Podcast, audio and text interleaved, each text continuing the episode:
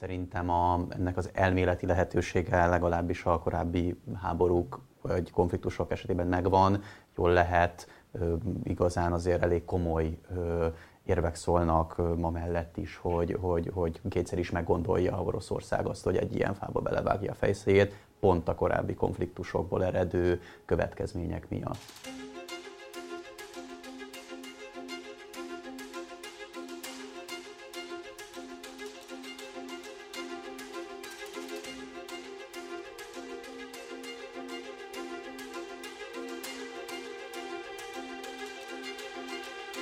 Jó napot, sziasztok! Ez itt a Portfolio szerdánként megjelenő heti podcastja. Én Orosz Márton vagyok, és itt vannak velem a Portfolio stúdiójában kollégáim, a Portfolio Globál rovatának elemzői. Huszák Dániel, szia Dani! Sziasztok, üdvözlöm a kedves hallgatókat! És Palkovics Máté, szia Máté! Jó napot, sziasztok, üdvözlöm a hallgatókat! És amit most hallgatnak hallgatóink, az egy december 16-án felvett adás, úgyhogy mindig az aktuális helyzethez próbálunk igazodni, de, de ezt vegyük most figyelembe. És, és a Globál Rovat munkatársai vannak itt velem a stúdióban, tehát nem, nem is beszélhetnénk másról, mint arról, hogy mi vár a világra 2022-ben, és megnéztünk néhány olyan főbb konfliktuszónát, olyan pontot, ami, amiről szólhattak majd a hírek a jövő évben. Úgyhogy, úgyhogy ezek a témák egyébként, amiket mi úgy szeretnénk egy kicsit körbejárni, ez maga az orosz-ukrán konfliktus, természetesen, mint ahogy hozzánk legközelebbi uh, szituáció, aztán a Kína-Tajvan viszonya, az iráni atomalkú, és egy, és egy európai uh, áttekintést, hogy mi, mi fog következni itt az európai politikában uh, 2022-ben. Úgyhogy én bele is vágnék, akkor rögtön nézzük meg ezt az orosz-ukrán konfliktust. Hát itt azért azt gondolom, hogy nem egy olyan könnyű a helyzet, és azért, és azért az elmúlt hetekben is komoly fejlemények voltak, hogyha csak arról beszél, beszélünk, hogyha csak azt nézzük, hogy, hogy Biden elnök és Vladimir Putyin egy, egy hosszas hosszas videokonferenciát folytattak a témáról. De mit gondoltok, hogy milyen tényezők állnak itt a, itt a határon kialakult villongások hátterében, és hát, és hát akkor merre felé eszkalálódott ez a helyzet itt januárban? Az egész orosz-ukrán helyzettel kapcsolatosan ugye az a legnagyobb kérdés szerintem, hogy lesz-e itt orosz invázió 2022-ben. Ugye azt lehet látni, hogy, hogy a nyugaton az Egyesült Államokkal élen, illetve maga Ukrajna is kifejezetten reálisnak tart egy olyan forgatókönyvet, hogy Oroszország január végén, február elején támadást fog indítani Ukrajna ellen, ezúttal meg sem állnak Kievig. Elvileg az amerikai titkosszolgálat szerint az erre vonatkozó inváziós forgatókönyv az gyakorlatilag kész is van. 175 ezer orosz katona, állomásozik Ukrajna határai, határai körül, illetve több ezer harcjármű, több száz katonai repülőgép található a térségben, akik gyakorlatilag csak az indulási parancsot várják a Kremtől. És az amerikai hírszerzés szerint mindössze annyi a kérdés, hogy Putyin kiadja ezt az indulási parancsot. Én személy szerint úgy gondolom, hogy ezzel kapcsolatosan azt, azt kell látni, hogy az idő Oroszország ellen dolgozik, akárhogy is nézzük.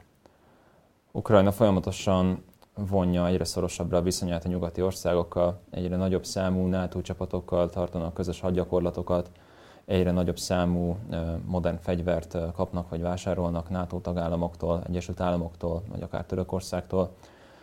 Egyre korszerűbb a haderejük, és, és egyre, egyre, egyre jobban haladnak azok a politikai, egyre, egyre szorosabbak azok a politikai szálak, amelyek afelé mutatnak, hogy, a, hogy Ukrajna a NATO, illetve az Európai Unió felé tendál, és felé próbál integrálódni. Oroszország nyilván, hogyha ha valóban azt tervezi, hogy az ő érdekszférában tartja Ukrajnát, akkor egyre inkább rá lesz arra szorulva, hogy valamilyen drasztikus akciót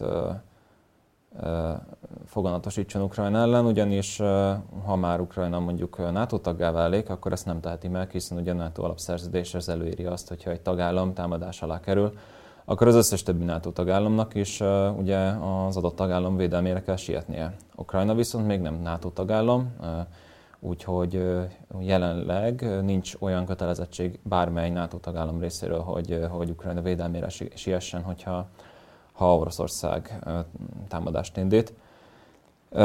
Viszont ugye a NATO csatlakozással ez a helyzet változhat. Ezen kívül ugye arról is érdemes beszélni, hogy, hogy van több olyan válság, ami miatt mondjuk a NATO vagy egyes NATO országok válaszadási képessége limitáltabb lehet Oroszországgal szemben. Ugye nézhetjük a jelentős európai energiapiaci kitettséget Oroszország felé, melyel gyakorlatilag Oroszország, ha úgy dönt, akár zsarolni is tud bizonyos NATO tagállamokat, főleg egy ilyen helyzetben, amikor, amikor úgy látom, hogy súlyos energiaválság van kialakulóban a kontinensen, vagy akár a koronavírus válság, ami igencsak nagy mennyiségű erőforrást leköt különféle NATO tagállamországokban, még katonai téren is, mert ugye választásban sok, sok országba bevonják a katonákat is.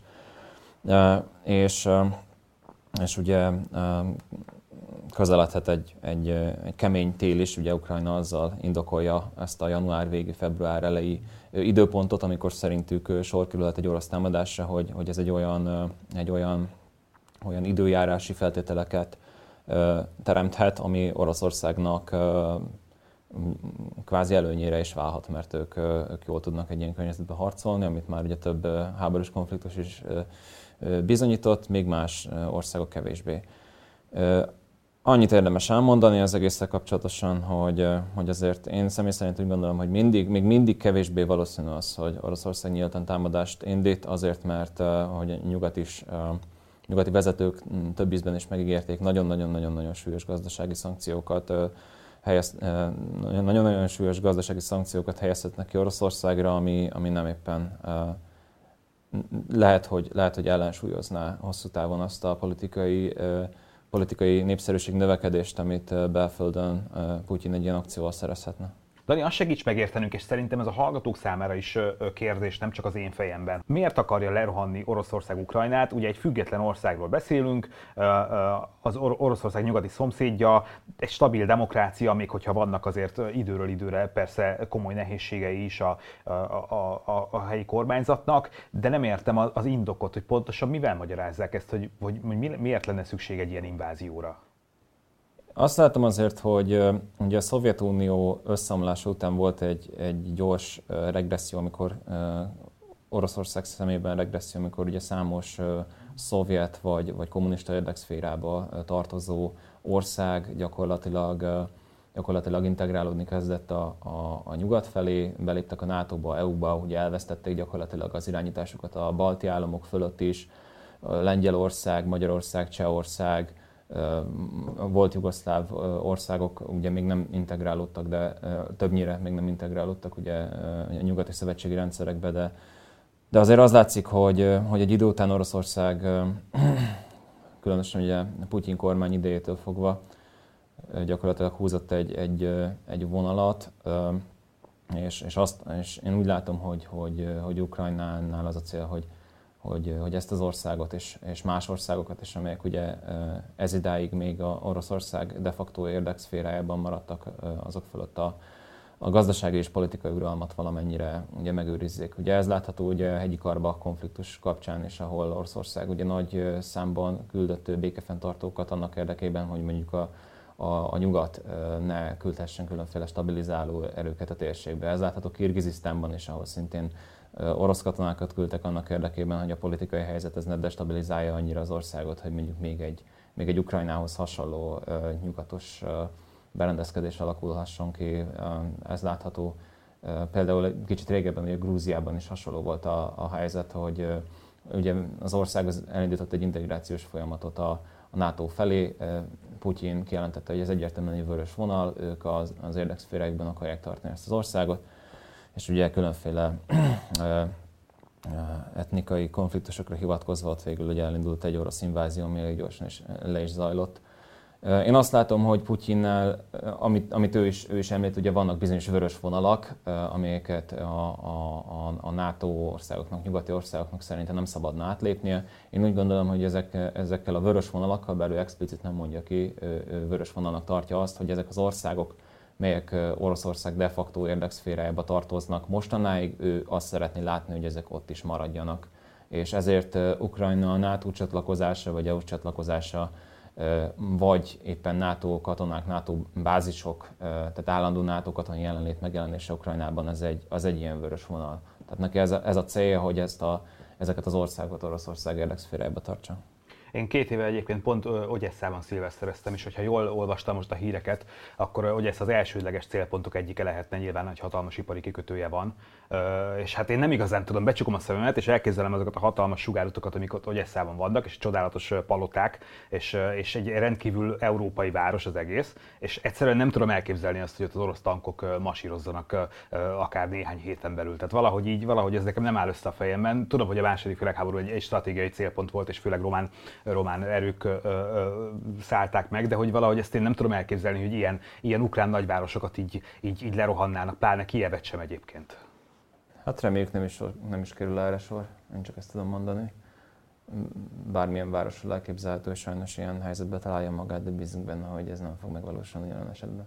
Reméljük. 2014-ben is ugye még kevesen gondolták volna, vagy hát azelőtt, hogy, hogy mondjuk a Krím, Krímfélsziget az, az, az egyszer orosz megszállás alá fog kerülni, vagy annektálja egyszer. Úgyhogy szerintem a, ennek az elméleti lehetősége legalábbis a korábbi háborúk vagy konfliktusok esetében megvan.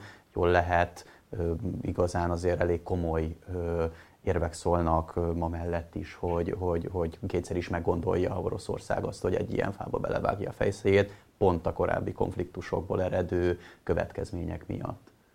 És hát azt tudjuk mondani hallgatóinak egyébként, hogy ha, hogyha reméljük, reméljük és minden bizodalmunk abban van, hogy nem lesz háború a szomszédunkban, akkor, akkor, akkor mindenképpen kóstolják meg a tejszínes kagylót és az osztrigát, ami nagyon olcsó egyébként, hogy Esszában és, ki, és Kievben is bomba jó éttermek vannak, úgyhogy, úgyhogy mindenkinek ajánljuk, reméljük, hogy, reméljük, hogy el tudnak menni majd, majd egy kicsit akár egy ilyen gasztratúrára is, nagyon-nagyon jó áron lehet fantasztikusokat kajálni, úgyhogy mindenkinek, mindenkinek ajánljuk Ukrajnát, hogyha egy kicsit megnyugszik a helyzet. Picit térjünk át egy kicsit más térségre, Kína-Tajvan viszonyára. Ugye itt hát most már egy, egy, egy mondhatjuk, hogy szintén egy kiérezett helyzetről van szó, bár azért teljesen más jellegű ott a, ott a, ott a konfliktus és az egész, egész, egész szituáció. De miért vált ez igazán kiélezetté ez a helyzet Kína és Tajvan között? Hát én mondhatom az utóbbi kb. egy évben, azért azért jelentősen a korábbi, korábbi időszakhoz képest az elmúlt egy év azért igencsak karcos volt a, a, a térségben. Mindenféleképpen azért ugye azt, azt, azt fontos megjegyezni, hogy ez a helyzet ez körülbelül 1949 óta kiélezett, ami, ami, amit Hajvanon van. Ugye Tajvan, mint egy önálló önkormányzattal rendelkező sziget, amelyet Kína saját, saját részének tekint, hogy a polgárháború után ide menekült el a köztársasági kormány és, és, és rendezkedett be. Ez azóta is szúrja a kínaiak szemét, és nyilván annak függvényében, vagy annak azt látva, hogy azért Kína az utóbbi években egyre asszertívabban mutatkozik a, a, a világpolitika színpadán, itt lehet akár gazdasági érdekérvényesítésre gondolni az övezetés úton keresztül, de akár ha megnézzük a dél-kínai tengeren folyó villongásokat, egyszerűen illetve azt is, hogy ugye a, például Hongkongban mik, mik történtek az elmúlt egy évben, vagy Xinjiang tartományban, az látszódik, hogy, hogy, hogy egyre jobban szúrja a szemüket azt, hogy egy saját részüknek tekintett terület, az szintén tényező a, a, a nagy politikában. És ezt egyre hangosabban mondják azt az egyébként már évtizedek óta hangoztatott céljukat, hogy, hogy országegyesítést hajtsanak végre. Ugye ennek a lehetőségét, azt, hogy ezt katonai úton tegyék meg, igazából nem zárták ki lényegében soha, ez okozza azt a mennyiségű feszültséget, amit a régióban tapasztalunk. Itt ugye berepülésekről lehetett hallani különböző propaganda szintjén megjelenő egyre erősebb szólamok, illetve lehetett itt a koronavírus járvány idején is olyan híreket hallani, hogy főleg az egyébként járványkezelésben jól teljesítő Tajvant éppen Kína blokkolja attól, hogy részt vegyen az egészségügyi világszervezet munkájában, vagy más szervezetek munkájában, és talán ami a legfrissebb fejlemény itt a Európa kapcsán, olyan, olyat azért még nem nagyon láttunk korábban, hogy egy európai ország pont Tajvan miatt kerüljön mondjuk olyan szinten fekete listára Kínánál, ahol most Litvánia került, aki gyakorlatilag egy konzulátusnak megfeleltethető intézményt létesített Vilniusban, ezáltal lényegében legitimálva, vagy hát a kínaiak szemében legitimálva azt, hogy Tajvan egy külön ország. És hát az Európai Unión belül ugye ezt a felejtsük Így el. van, így van, tehát ennek van egy külön olvasata, és, és, és most gyakorlatilag majd, hogy nem mindenféle diplomácia és gazdasági kapcsolat megszűnt a két ország között, és ezt nem lehet olyan szinten nem kivetíteni már az Európai Unióra, hogy pont nagyjából egy éve kötöttek egy olyan nagy beruházási megállapodást, amely most pont az utóbbi hónapok konfliktusai miatt került jég alá. Úgyhogy itt, itt, itt valóban egy nagyon turbulens időszakon vagyunk túl ebben az évben, és ez, ez átterjedt most már, ez érezhető, ez érezhető Európában is. Én emögött tényleg elsősorban azt látom, hogy, hogy a, a kínai állam, a kínai államgépezet, és a kínai haderő, meg magában az egész ország, az, az, az kellően késznek érzi magát arra, hogy, hogy ilyen kérdésekben, ha kell, akkor nagyon határozottan odalépjen, mert megvan a katonai potenciálja, a gazdasági potenciálja és a politikai befolyás arra, hogy, hogy, hogy, hogy ezeket az érdekeit úgy érezze, hogy tudja érvényesíteni. Miért ilyen fontos Tajvan a nyugati országoknak, és hát Kínának is, hogy egy ingatlanos hasonlattal éljek, location, location, location? Az is. A location az, az elhelyezkedés, természetesen a stratégiai jelentőségű, ugye csak tényleg nagyon közel van a kínai partokhoz Tajvan, illetve azt sem szabad elfelejteni, hogy a dél-kínai tengerhez is kifejezetten közel fekszik, hogy a dél-kínai tenger az a tenger, ahol a világkereskedelmének jelentős része lebonyolódik, és kifejezetten fontos gazdasági útvonal, nem beszélve arról, hogy a térségben lévő országok zöme határvitában van a másikkal. Itt konkrétan Kína majd, hogy nem 90%-ban egyébként magának követeli az egész területet, de Tajvantól kezdve Vietnámon át számos dél-kelet-ázsiai ország még igényt tart erre a területre, erre a egy, egy részt nyilvánvalóan szeretne kihasítani magának, tehát ebből a szempontból kifejezetten fontos Tajvannak az elhelyezkedése. Stratégiai jelentősége van, illetve azt is érdemes megjegyezni, hogy ezért Tajvan annak ellenére, hogy egy, egy viszonylag kis szigetről beszélünk, gazdaságilag hihetetlenül potens terület, és azt akár a, a chipgyártásra gondolunk, vagy a tech szektorra, azok a kifejezetten húzó ágazatok, amelyek számos európai ország cégei, vagy nyugati ország cégei számára kifejezetten fontos tényezőt, tényezők a gazdaságban ezt, is érdemes mérlegelni, plusz, plusz az is, azt is talán, hogy azért ennek a, ezt, erről a történelmi héjakat sem, sem érdemes lefejteni erről a helyzetről. Tehát itt a, az Egyesült Államok például ö, több évtizede az Egyesült Államokban több évtizede van hatályban egy olyan törvény, amely, amely előírja azt, hogy, hogy, hogy, hogy Amerikának el kell látni a Tajvan biztonságát. Azt, hogy ezt milyen eszközökkel teszi meg, az már más kérdés, de van egy nagyon erős elköteleződés a, ha most például a demokráciát veszük, mint eszményt, meg, meg, meg, meg egy ideológiai támogatás Tajvan mellett, ezek, ezek nagyon nehezen lebontható évtizedes struktúrák, tehát ezek, ezek, ezek vegyítése adja nagyjából ki azt, hogy Tajvan miért olyan fontos. Azt értem, de ugye a Biden kormányzatnak azért nem olyan felhőtlen a viszonya Kínával, mint mondjuk az előző amerikai vezetésnek. Itt Tajvan egyébként hol, hol játszhat szerepet a két, a két ország viszonyában? Hát ugye az amerikai külpolitika már nagyjából Barack Obama elnöksége alatt erősen Ázsia fókuszúvá vált, vagy hát a csendes óceáni térségre fókuszálódott. Amikor Obama elnök lett, akkor ő gyorsan el is ment és próbálta Putyinnal letárgyalni azt, hogy lehetőleg itt most az orosz-amerikai viszonylatban ne legyenek nagyobb konfliktusok, és már ő is Kína felé fordult. Ez csak erősödött a Trump elnökség alatt, amikor már konkrétan kereskedelmi háború tört ki a, a, a két ország között. Ma pedig ott vagyunk, hogy mind az amerikai politika, az egyébként nagyon megosztott amerikai politikai spektrum mindkét oldala is egyetért abban, hogy, hogy Kína az már egy, egy potenciális kockázat és veszély. Tehát itt látunk egy nagyon erős építkezést az utóbbi, utóbbi években. Tehát én inkább azt látom, hogy, hogy ez csak a korábbi felépítménynek a, a, a fokozása, ami, ami itt történik az amerikai politika részéről. Kína is asszertívebb lett, és Amerika pedig nyilván egyre jobban félti a saját pozícióját is ebben, ennek megfelelően a turbulencia is, is alakul. De Kína egyébként, hogyha akarta volna, akkor már megcsinálhatta volna ezt az országegyesítést, hogyha én jól értem, de valamiért ezt mégsem tette meg. A helyzet az, hogy fokozódik, de hogy egyébként akkor mire vár Kína? Gyakorlatilag az 50-es évek óta vannak tervei Kínának arra, hogy, hogy ezt az országegyesítést ilyen formában végrehajtsák sőt, ugye a polgárháború után közvetlenül aktív katonai cselekmények is történtek Tajvan ellen, és meg is hódított ugye a, a népköztársaság népi felszabadító hadserege több szigetet is Tajvantól. A korai háború volt ez, ami közbeszólt ugye Kína ország egyesítési ambícióival kapcsolatosan. Ekkor ugyanis ugye Kína gyakorlatilag közvetlenül és konfliktusba került az Egyesült Államokkal, és az Egyesült Államok akkor felismerte, hogy a a, a kínai köztársasági erők, ugye a Chiang Kai-shek, Kuomintang, Taiwan melletti kiállás, az azzal valamennyire Kína ambícióit gátolni tudják. És gyakorlatilag így így burkoltan az 50-es évek óta támogatja az Egyesült Államok Tajvánt, és amit ugye Máté is említett, ez az 1979-es Taiwan Relations Act pedig, pedig keret, keretek közé is foglalta azt, hogy az Egyesült Államok védelmileg is elkötelezett Tajvan felé, és én úgy gondolom, hogy, hogy önmagában ez az Amerika részéről való elkötelezettség volt elsősorban az, ami, ami, ami meggátolta azt, hogy, hogy Kína mondjuk egy nyílt inváziót indítson Tajvan ellen.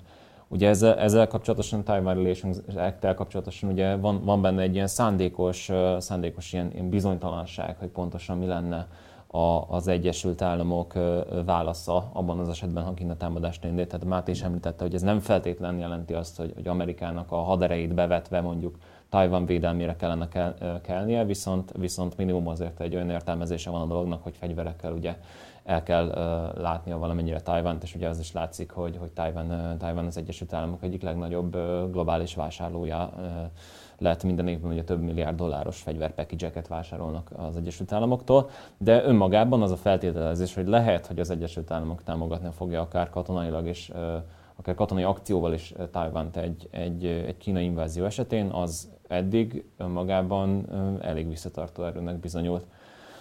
A másik pedig az, hogy, hogy azért az amerikai támogatás az azért technológiailag is komoly, komoly, komoly hozzájárulást eredményezett szerintem Tajvan védelmi képességeinek tekintetében. Tajvan rendelkezik egy egész 1,8 millió fős katonai állományjal, ugye aktív és tartalékos állományt egybevéve. Van több ezer korszerű páncélozott katonai járművük, korszerű partvédelmi tüzérségi rendszereik, vadászrepülőgépeik gyakorlatilag mind az Egyesült Államok szinte legkorszerűbb új generációs fegyvereivel rendelkeznek, és Tajvan terepe is olyan, hogy, hogy egy, egy, egy támadó, támadó műveletet ezen, ebben a térségben lefolytatni kifejezetten komplikált lenne. Ezért is e, ez, is ez is egyfajta visszatartó erővel bír. Viszont nyilván én tovább is úgy gondolom, hogy az Egyesült Államok támogatása az elsődleges ezen a téren. Nyilván a mostani amerikai kormány az szintén kijelentette, hogy ugye el, elkötelezettek Tajvan, Tajvan védelme mellett. Ugye Joe Biden, ha jól emlékszem, az, az kimondta nyíltan, hogy, hogy megvédeni Tajvant az Egyesült Államok egy kínai támadás esetén, viszont továbbra sem mondta ki, hogy katonai erővel védenék meg úgyhogy, úgyhogy Kínának mindenképpen ezt is bele kell kalkulálnia, hogy az Egyesült Államok esetlegesen ilyen, ilyen formában is Tajvan védelmére segít. Úgyhogy lehet, hogy ez még pár évig visszatartó erő lesz, de hogyha ha tovább romlik a, a viszony az Egyesült Államok és Kína közt, elképzelhető, hogy Kína úgy fogja érezni, hogy igazából már nincsen veszteni valója, és, és végül megpróbálják az erőszakos ország újraegyesítést. Az, az, az nyilván, tehát lehet egy, egy ilyen külső ö, körből érkező ö, hatás eredménye is, hogy, hogy, hogy egy ilyen megtörténik, de talán, talán még legalább ennyire fontos lehet, hogy a, a status quo megtartása Tajvanon belül is. Még olyanokat is mondtak többen, hogy, hogy mondjuk arra az esetre, hogyha a tajvani vezetés, amely sok esetben azért megosztott a Kínához való viszony kérdésében. Most igazából a tajvani politikai spektrumról beszélünk. Vannak azok, akik azt mondják, hogy egy, egy, egy konszenzus keresőbb állásponton vannak, van a igazából a jelenlegi kormány, amely, amely sokkal fontosabbnak tartja a szuverenitást, a tajvani identitást. Például arra az esetre, hogyha most azt mondanák, hogy mondjuk Tajvan egy egyoldalúan mondjuk függetlenséget deklarálna, vagy azt mondaná, hogy ők ugye Tajvan és, és nem a kínai köztársaság, ahogy ők, ők magukra hivatkoznak, az is felkavarhatja akár az állóvizet Kína viszonylatában. Ezt jelenleg az Egyesült Államok sem akarja, bár igazából talán a tajvani vezetés is tisztában van azzal, hogy ez nem lenne túlzottan kifizetődő, hiszen azt mondják, hogy lényegében Tajvan ma is gyakorlatilag független országként működik, hogyha azt nézzük, hogy van intézményrendszere, vannak bizonyos diplomáciai kapcsolatai, még hogyha korlátozottak is más országokkal, illetve informálisan azért gazdasági súlyát tekintve is része a, a világgazdaságnak és a, és a világpolitikának is. Egy kicsit menjünk nyugatabbra, vagyis hát inkább úgy délnyugatabbra, hogyha Kínát nézzük, az iráni atomalkú az még mindig egy fontos kérdés, és úgy tűnik, hogy 2022-ben is egy olyan téma lesz, ami meghatározza úgy a világpolitikát, bármennyire is nem tűnik, vagy hát ilyen távolságból talán nem tűnik Irán olyan fontos országnak, de tudjuk, hogy egy rendkívül, rendkívül fontos pozícióban van, és egy, és egy globális konfliktus helyzet eszkalálódik ott most már, most már jó ideje. Mi, mi lehet az iráni atomprogramról szóló tárgyalások kimenete? Elsősorban ezt kérdezném tőletek, és elképzelhető-e például, hogy a jövő év során már atomfegyverhez jut Teherán, és hogyha így van, akkor mi lehet, mi lehet ennek a következménye a gyakorlatban? Ugye Irán, eh, ez az iráni atomkérdés, ez már évekre nyúlik vissza ennek a, ennek a kezelése. Itt eh, csak így, így háttér tekintetében annyit érdemes szerintem elmondani, hogy 2015-ben történt egy, egy, egy nukleáris megállapodás, amelyben az Egyesült Államok, Kína, Oroszország, illetve számos európai ország, valamint természetesen Irán vettek részt. Itt Teherán ígéretet tett arra, hogy, hogy, hogy korlátok közé szorítja az urándúsítást, vagy hát a nukleáris létesítményeinek tevékenységét, cserébe azért, hogy a nyugati országok ne hozzanak további szankciókat, illetve szüntessék meg azokat a szankciókat, amelyeket korábban az iráni gazdaságra vetettek ki. Ekkor történt, 18-ban történt változás, amikor az akkori amerikai elnök Donald Trump azt arra hivatkozva, hogy az irániak megszekték ennek a megállapodásnak a rendelkezéseit, felrúgta ezt az egyességet, és újra szankciókat vettettek ki Iránra, amelynek hatására nyilván felélénkült az urándúsítás újra a, a, a Perzsa országban, és ezt kezdték el, ezt próbálják most nagyjából április óta kikalapálni, újra tárgyalóasztalhoz ülni, és újraéleszteni ezt a megállapodást. Ezért Joe Bidennek volt az egyik legfőbb külpolitikai ígérete, amikor ő az elnöki széket megcélozta. Ami a tárgyalások jelenlegi állását illeti, azért az utóbbi napokban, utóbbi napok híreinek tükrében azért az látszódik, hogy, hogy érdemi előremozdulás a tekintetben, hogy itt újraéleszék azt a 2015-ös megállapodást nem történt. Ebben szerepe van annak is, hogy nyáron elnökválasztást tartottak Iránban, amelyet a konzervatív, kemény vonalas táborhoz sorolt Ebrahim Raisi nyert meg. Korábban Hassan Rouhani volt az elnök, őt a mérsékeltebb táborhoz sorolták az iráni politikán belül, és ez az új iráni vezetés, ez, ez már egyébként korábban is nyilvánvalóvá tette azt, hogy, hogy, hogy, hogy velük azért nehezebb lesz letárgyalni azokat az engedményeket, azokat a korlátozásokat, amelyeket az amerikaiak vagy a nyugatiak elvárnak. Plusz azt is várják az irániak, hogy a, a nyugati országok azok íg, tegyenek ígéretet arra, hogy nem fogják visszavezetni a szankciókat, adjanak egy kvázi garanciát erre. Ez, ebben nyilván azért se Joe Biden, se pedig a nyugati országok nem igazán kívánnak belemenni, mert ez lényegében egy Bianco lenne Iránnak, és van tapasztalat annak kapcsán, hogy azért maradéktalanul nem tartják be azokat az irányelveket, amelyeket közös konszenzus alapján meghoztak. De mit lehet tenni azért, hogy Irán ne jusson atomfegyverhez egyébként? Vannak itt, nem tudom, nemzetközi szankciókra lehetőségek, vagy tudják még jobban szigorítani az Iránnal szemben nemzetközi fellépést? Van még hova, van még hova előre mennie mondjuk a nyugatnak? Az amerikai sajtóban már nagyjából kiszivárgott az, hogy, hogy, hogy az Egyesült Államok az készült B-tervekkel arra az esetre, hogyha az átanyra futnak az Iránnal való tárgyalások. Azt is fontos megjegyezni, hogy, hogy Amerikában is már a, a tárgyalásokat végző emberek, és ugye a sajtóhírek alapján úgy gondolják, hogy ebben nem nagyon lesz megállapodás. De igen, B-terv lehet például a Kínára való puha nyomásgyakorlás. Ugye Kína az az iráni olajnak az egyik legnagyobb vásárlója. Ez, ezt próbálná az Egyesült Államok valahogyan felfüggesztetni. Ugye szóban van még az, hogy, hogy, hogy szankciós nyomást próbálnak valahogy hevíteni Iránra nézve, de gyakorlatilag az országot így, így is már szinte hermetikusan lezárt, le, le, leválasztották a világgazdaságról, tehát ezen a téren már nincs akkor a mozgástér. Szóba került az is, hogy valamilyen átmeneti megállapodást kötnének Iránnal, ami gyakorlatilag egy, egy lépcsőfok lenne következő átfogóbb megállapodásra nézve, de ennek nem sok értelme lenne igazság szerint, és nem jelentene valódi korlátozó intézkedést, inkább csak Iránnak egyfajta időnyerést ajánlanának ezzel. Illetve ott lennének a, a, a radikálisabb fellépési lehetőségek, ilyen például a burkolt szabotás akciók, hacker támadások, kivitelezése Iránra, iráni atomlétesítmények ellen. Ugye az látszik, hogy a, a, az izraeli titkosszolgálat, a Mossad az már több ilyen intézkedést is próbált véghez vinni az elmúlt években. Ugye szabotálták több atomlétesítményt, megölték az iráni atomprogram egyik legbefolyásosabb vezetőjét is. És az látszik azért, hogy sok esetben ez kifejezetten kontraproduktívnak bizonyult olyan szempontból, hogy miután például felrobbantották az, az, iráni, az egyik iráni az egyik iráni atomlétesítmény centrifugáit Irán utána sokkal korszerűbb és hatékonyabb eszközöket szerzett be.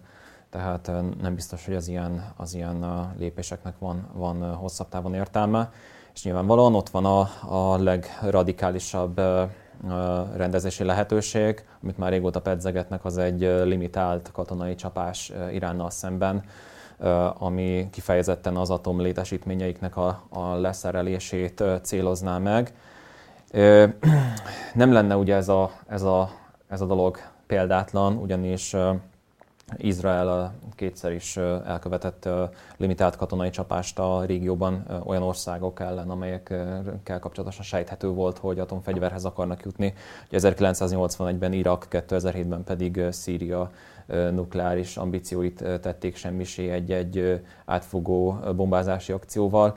Elképzelhető, hogy, hogy Izrael és az Egyesült Államok az, az most, most ismét egy ilyen, egy ilyen egy ilyen katonai csapás lehetőségét foganatosítanák abban az esetben, ha semmilyen más semmilyen más nyomásgyakorlási lehetőség nem vezetne eredményre. Sajnos azt kell mondanom, hogy jelenleg úgy látszik, hogy, hogy, hogy, hogy egyre, egyre reálisabb lesz ez a, ez a, ez a kimenetel, és kérdés, hogy milyen ramifikációi lesznek. Azért azt kell látni, hogy, hogy, hogy Irak, vagy azt kell látni, hogy Irán egy olyan ország, amely azért rendelkezik válaszadási képességekkel egy limitált katonai akció esetén valószínűleg nem, nem garantálható az, hogy, hogy, hogy Izrael minden következmény nélkül megúszna mondjuk egy limitált katonai csapást Iránnal szemben. Ugye az ország az igencsak nagy mennyiségű balisztikus rakétával rendelkezik, amelyekkel adott esetben még nukleáris robbanófejek nélkül is tudnának az Egyesült Államokkal szövetséges régiós országokban kárt okozni, nem csak Izraelben, hanem akár, akár, akár Irakban, akár az emírségekben, Szaudarábiában, tehát más olyan országokban is, amelyek együttműködhetnek adott esetben az Egyesült Államokkal. Más kérdés, hogyha Irán mondjuk egy ilyen válaszcsapást foganatosítaná, hogyha támadás éri őket, akkor ez valószínűleg totális háborúhoz vezetne, és azt nyilván Irán, Irán sem akarja, hogy az Egyesült Államokkal, Izraellel, az emírségekkel és Szaudarábiával szemben kelljen háborúzniuk, mert ez egy igencsak rövid konfliktus lenne. Itt három elég, elég nehéz és problémás térségről beszélgettünk eddig, ugye Oroszország, Ukrajna, Kína, Tajvan és, és, és Irán és a szomszédos országai. De mit gondoltok, hogy bármelyikben megvan a potenciál arra, az érdemi potenciál arra, hogy, hogy, hogy egy komolyabb konfliktussá fajuljon, akár mondjuk egy, hát nem akarom a világháború szót használni, nyilván nem akarunk ilyen szalagcímekben és ilyen, ilyen provokatívan beszélgetni, de hogy, de hogy mondjuk, mondjuk több országot is érintő konfliktussá alakuljon valamelyik, valamelyik, valamelyik zóna egyébként? Van arra reális esély? Én személy szerint úgy látom, hogy, hogy gyakorlatilag nincsen Ukrajna esetén ugye a NATO és az Egyesült Államok is jelezte azt, hogy a katonai, katonai segítséget olyan szempontból nem fognak Ukrajnának adni, hogy, hogy nem, nem fognak érte aktívan harcolni amerikai, illetve NATO katonák. Iránnál lehet egy több országot magába foglaló konfliktus, de, teljesen esélytelen, hogy, hogy más, ország, más Iránnal szimpatizáló országok, mondjuk Oroszország és Kína is beavatkozzanak ebbe, és mondjuk netán világháború szintre emeljék ezt a dolgot.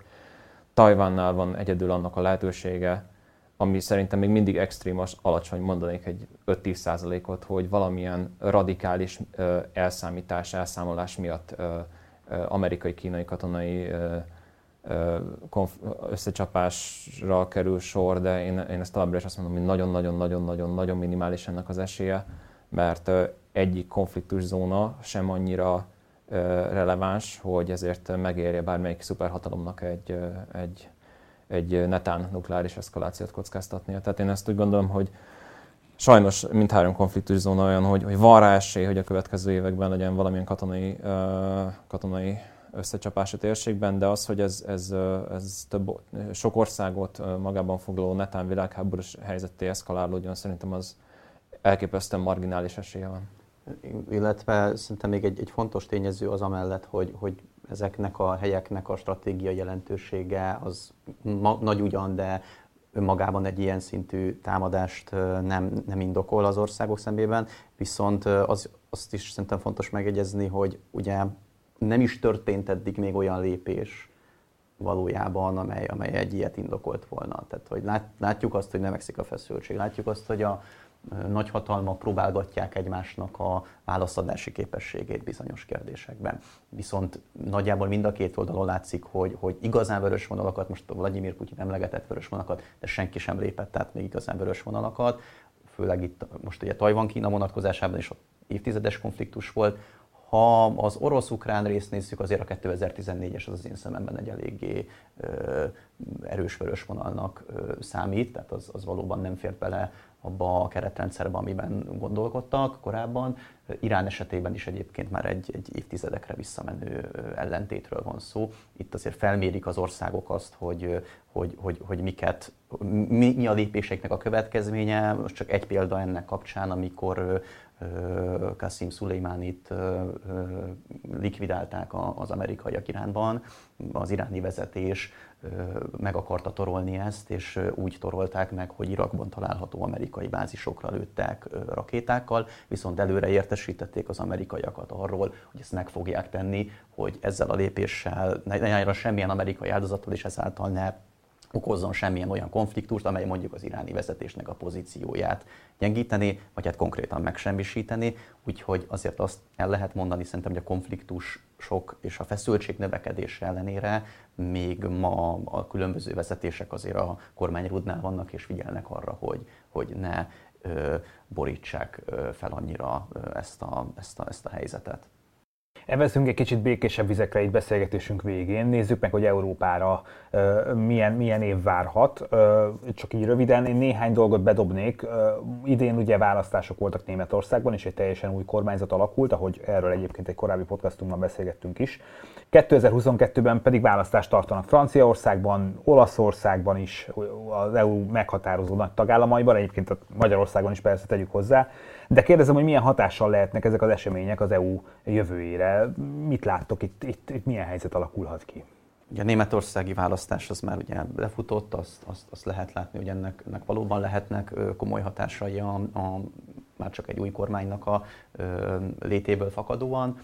Francia választás Nyilván Franciaország a gazdaságilag az EU második legfontosabb tagállama. Itt az elnökválasztás kapcsán jelenleg azért azt lehet látni, hogy az Emmanuel Macron elég jó esélyekkel indul a tekintetben, hogy megtartsa a székét. Az, hogy a második fordulóban nyere, neki nyilván jobb az, hogyha egy szélső jobb oldalhoz sorolt jelöltel kell szemben állnia, mint hogyha egy jobb középpel. Nyilván több szavazatot tud azzal szerezni, úgyhogy ez még egy nagy kérdés, hogy ott hogy alakul, de külön fontos még ugye a francia soros elnökség, amely 2022. januárjától veszi kezdetét.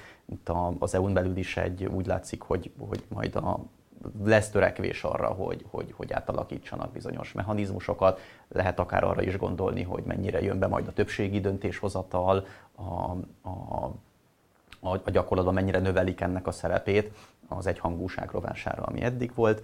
A, az olasz választás pedig abból a szempontból egy kifejezetten érdekes ö, választásvoksolás lesz, hogy Olaszország lehet talán, hogyha ennyiben megerősödnek mondjuk ott a populista pártok, az első olyan nagy európai hagyományos ö, demokrácia, amelyben ilyen pártok kerülnek akár hatalomra. Ez természetesen rengeteg vitát válthat ki az unión belül, tehát hogy már csak a választások számából kiindulva is lehet lehetőség arra, hogy, hogy itt, itt nagy viták és konfliktusok és, és összetűzések legyenek. Nem beszélve arról, hogy az sem biztos, hogy azt sem lehet tudni, hogy például az unió keleti határán majd mik, hogyan fognak alakulni a folyamatok. Itt lehet ugye a, a lengyel fehér orosz határon történt utóbbi hetekben tapasztalt migrációs válságra is gondolni. Úgyhogy számos-számos kérdés van, ezeket még, ezeket még nagyon nehéz előre látni, hogy milyen következményekkel járnak. És egy picit beszéljünk már arról, hogy a migrációs nyomás azt szerintetek milyen irányba fog itt elmenni.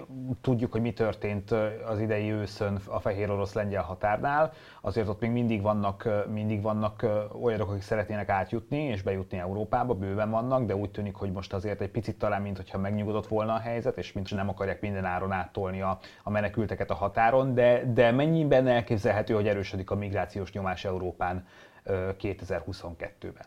Szerintem elméleti lehetősége ezeknek is megvan, hogyha most a, a jelenlegi európai migrációs útvonalakat nézzük, akkor azt lehet látni, hogy ugye egyrészt az Unió kötött egy paktumot Törökországgal pár évvel ezelőtt, amelynek értelmében Törökország megállítja a közel-keletről érkező migránsok nagy részét cserébe, az EU busáson fizet neki.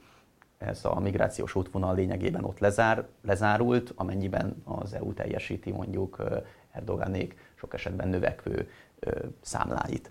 A, a fehér orosz útvonal az valóban egy új útvonal, itt még nem igazán lehet tudni, hogy, hogy, hogy ennek a jövője hogyan alakul, ezt újra nyitják-e, a Lukasenka belemegye még egyszer egy ilyen vakmerő ötletben.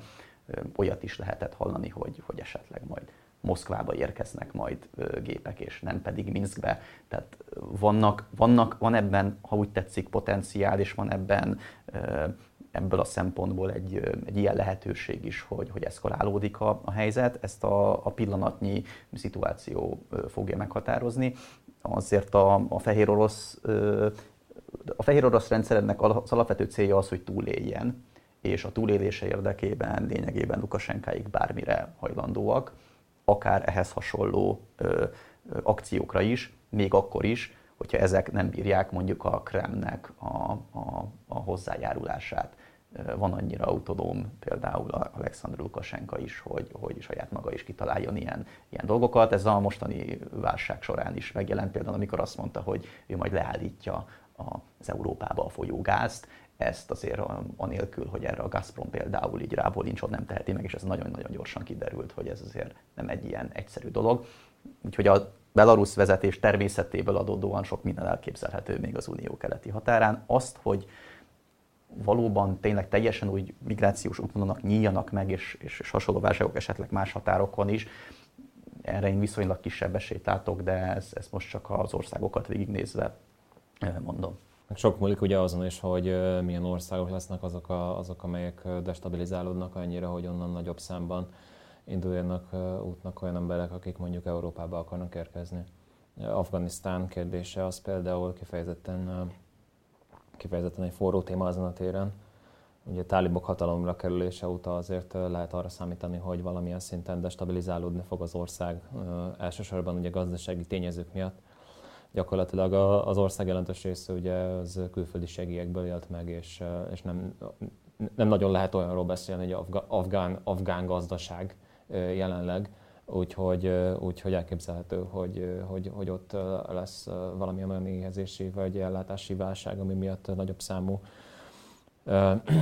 nagyobb számú bevándorló indul Európába, de, de ugye ezek a felsorolt konfliktuszónák, és ezért azért ha netán arra kerül a sor, hogy, hogy, hogy, hogy destabilizációhoz vezetnek, ezek is ezért növelhetik a, a migrációs nyomást Európára és más térségekre nézve is.